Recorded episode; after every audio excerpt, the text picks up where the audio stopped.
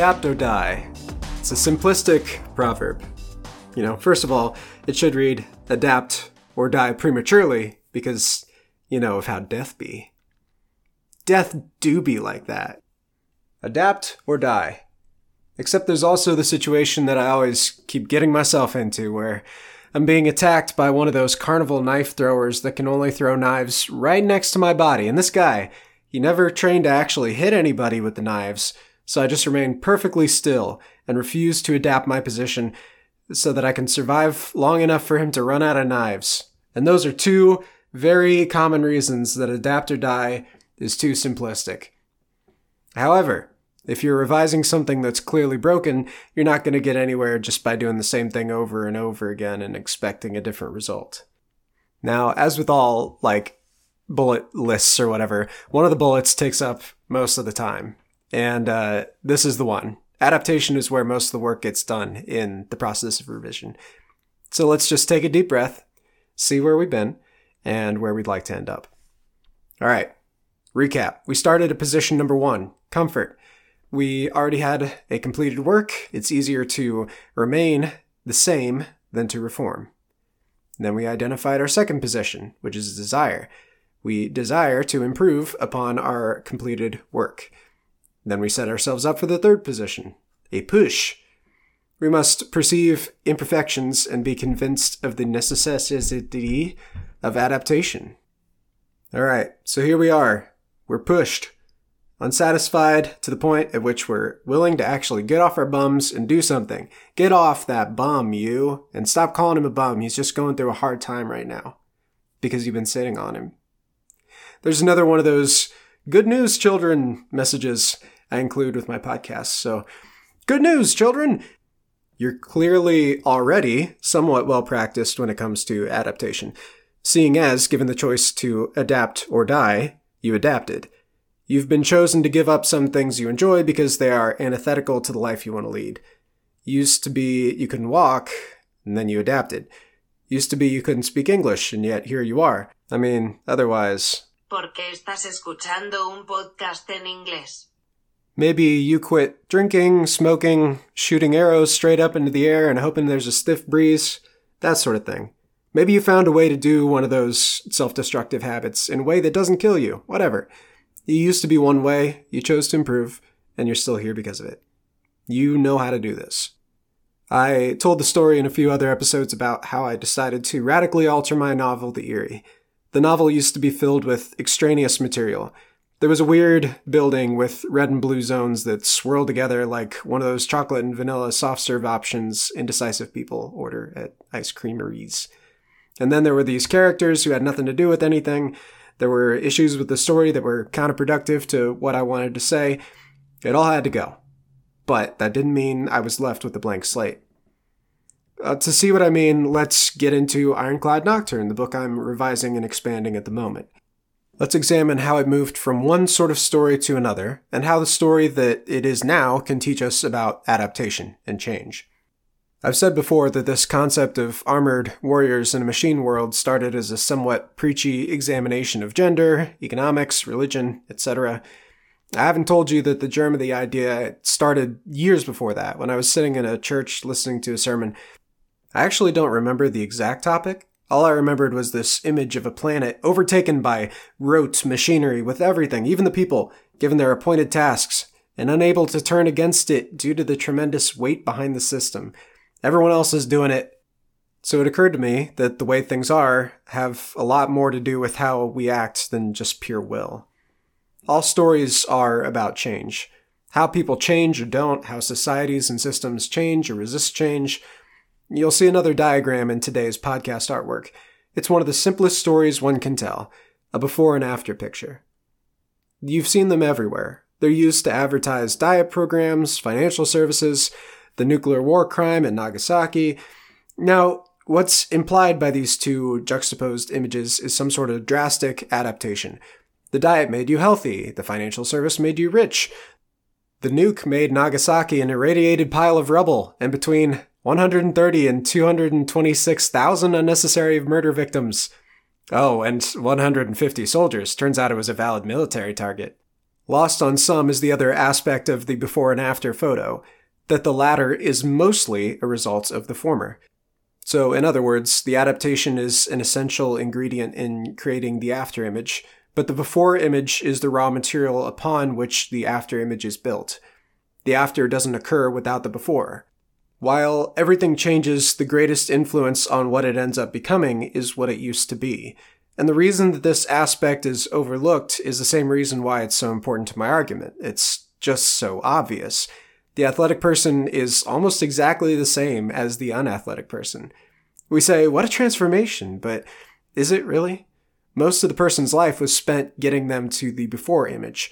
The miracle that is their mind and body has been altered only a little.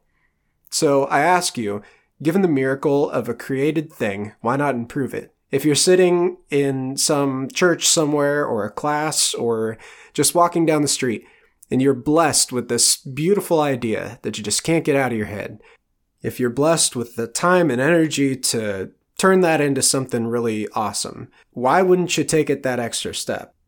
In Ironclad Nocturne, I began with a plot in my head that used a tale of revenge to reveal how society makes us complicit in monstrous acts. I ended with a pretty interesting idea of where my story was going to go. That was the raw material. But what kind of fool would I be if I took the incredible gift from my first idea and refused to reconsider and refine it? I'd just be part of the machine. I'd just keep chugging along and never changing. Let's go back to the Eyrie. Um, I had an issue revising that novel. And it's an issue I normally have. And according to every single writing forum or book, it's a problem that everyone claims to have. I don't want my work to go to waste. I don't want to write pages and pages of material that don't get read. I know how hard it is to construct something and it pains me to deconstruct it. It can feel like I gave birth to a little baby and all the labor and all the difficulty that entails. And it's like, I, I'm not to sacrifice that. I ain't to bring something into the world and take it out of it again, you know, that's awful. But let's look at it another way. Not like killing your darlings, but reforming them. So now that we've been pushed into the necessity of fixing our work, we can soothe the pain of reconstruction. Because the surest way of saving your work you've already done is to perfect it. The idea that your ideas are precious should make you more willing to change, not less. So on the dieting example, we look at the before and after image. Sure, the adaptation may have destroyed the old in some small way, but I don't think we mourn the loss of excess fat just because it was a part of a person we loved. Adaptation is not about getting rid of ideas. It's about taking the thing you value out of what is weighing it down. You're not killing the old idea. You're not killing the thing you labored over and that you think is so darling. You're cutting the tumors off of it. You don't hate the old idea. You love it so much that you're willing to change it. So that frees you up. And honestly, assessing every aspect of your work to ask if it helps or hinders what your work is supposed to do is the only way to make your product worthwhile. Trying to design a screwdriver, right? It's probably not actually useful to build a compass into the handle. And trying to write a story about people learning not to manipulate one another, well, maybe don't spend a chapter writing about your red blue swirl house like I did. Maybe strip away the characters who don't matter, or repurpose them so that they matter more. Now, I just made it sound easy, but my my hesitation of getting rid of things that I created sort of reminds me of something that was really hard for me in the past. Um, I was anorexic in the last years of high school, and I remember two revelations that helped me to regain weight and health. The first revelation was pretty obvious uh, that my quest for 0% body fat might get me looking the way I wanted and might get me the control I wanted, but at the cost of my life. The second revelation was a little bit sneaky, a little sinister. See, when I stepped on the scale and saw that I'd gained another pound, I remembered that I could always lose the weight again. I'd proven that I could be stick thin. I could do it again if I wanted to. So there was really nothing to worry about in the revision because the old draft was still there.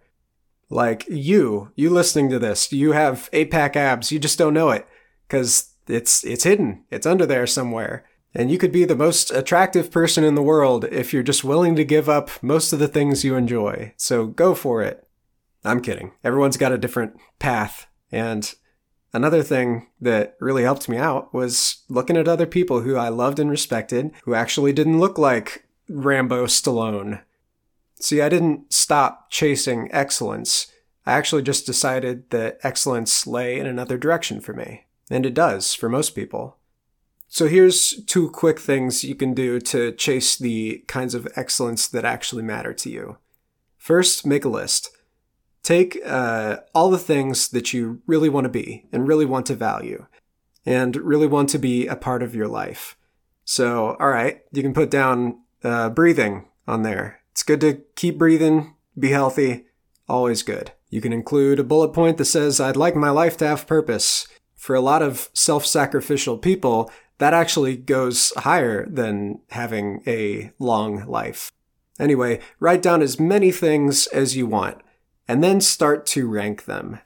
Find out what is higher or lower on your priorities, and once you start reaching the bottom, once you start reaching like, oh yeah, I, I wouldn't mind being the world's greatest ichthyologist.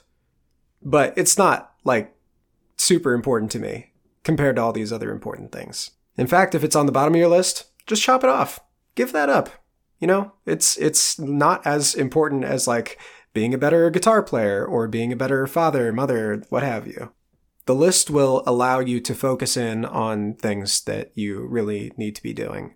Um, same goes for your writing. What do I like best and what is most important in my novel or screenplay or play or what have you? And what's at the bottom of that list? What can I just get rid of because it's extraneous? The Fast and the Furious movies. Oh boy. Those only really started getting good once they decided that realism had no place in their priorities.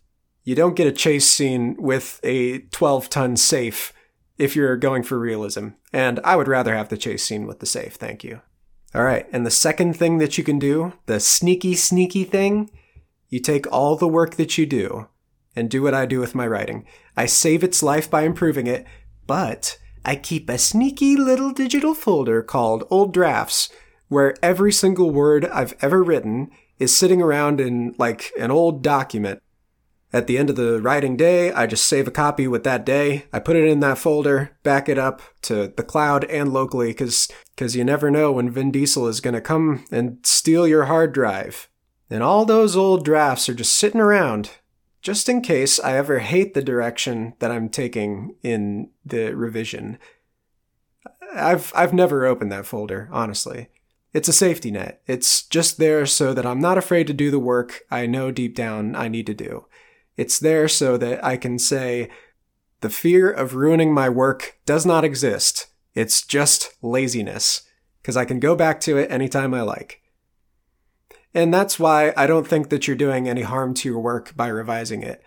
Not only are you saving the beating heart of your work, but you can also just get rid of the changes if they suck. You already proved that you could do the old thing, and you could just do it again. You don't need to be precious and defensive about the old ways of doing things. This is the adaptation phase, after all, the testing phase. And the only way of protecting what's good about your work is to take away everything that isn't good about your work. Makes sense, right? So now you know that a refusal to change is pretty often just lazy. But at some point, you have to stop changing the work and work on other things. We'll be discussing that in next week's podcast, where we identify the moment where we've won so that we don't go too far. When I was thinking about writing this episode, I had a few things that didn't quite fit in. Uh, I wanted to talk about like NFTs, which is like a non-fungible thing. Uh, it's it's a token that uh, some guy who was doing a piece of art every single day. Sound familiar? Uh, sold for I don't know some ridiculous amount of millions, and he just sold like a digital token of it, and it's it's weird because it sort of goes with what we're talking about. You know, what is the soul of your piece? If someone was going to buy your company or hire you for something, what's the soul of that company or that hire? What is the actual part of the work of art that you are paying for? What is that semi tangible core around which everything else is kind of extraneous and doesn't really contribute to the thing you're buying? So I don't know if you've heard of the the the, the Supreme company or whatever they're called. Uh, basically, they can put the word supreme on almost anything and it will instantly quintuple its value. People buy crowbars and bricks that have the word supreme on them, or they buy t-shirts that have the word supreme on them. And what they're buying is this kind of intangible symbol of wealth and status. And if you take that away, or if you take away the Nike swoosh or the McDonald's arches, what you're left with is something that is technically mostly the same product, but had its soul ripped out. And as I was writing this episode, I decided that's not actually super important to discuss. That's just something you think is neat. You can afford to get rid of that part of the podcast so that people aren't just like lost in the, the weeds of the ending and don't completely ignore what you were saying before. But then I thought, hey, what if I use that as like a teaching moment where people can be like, oh, he didn't have to include this part of the podcast. It makes it worse. And that's what you're listening to now. It's something that was extraneous being made unextraneous, being made part of the soul of the podcast. You've been tricked. See, your work isn't wasted. Even those like terrible parts of your life that I talk about sometimes, you know, those those hard times, like a like a whole year of just being inside.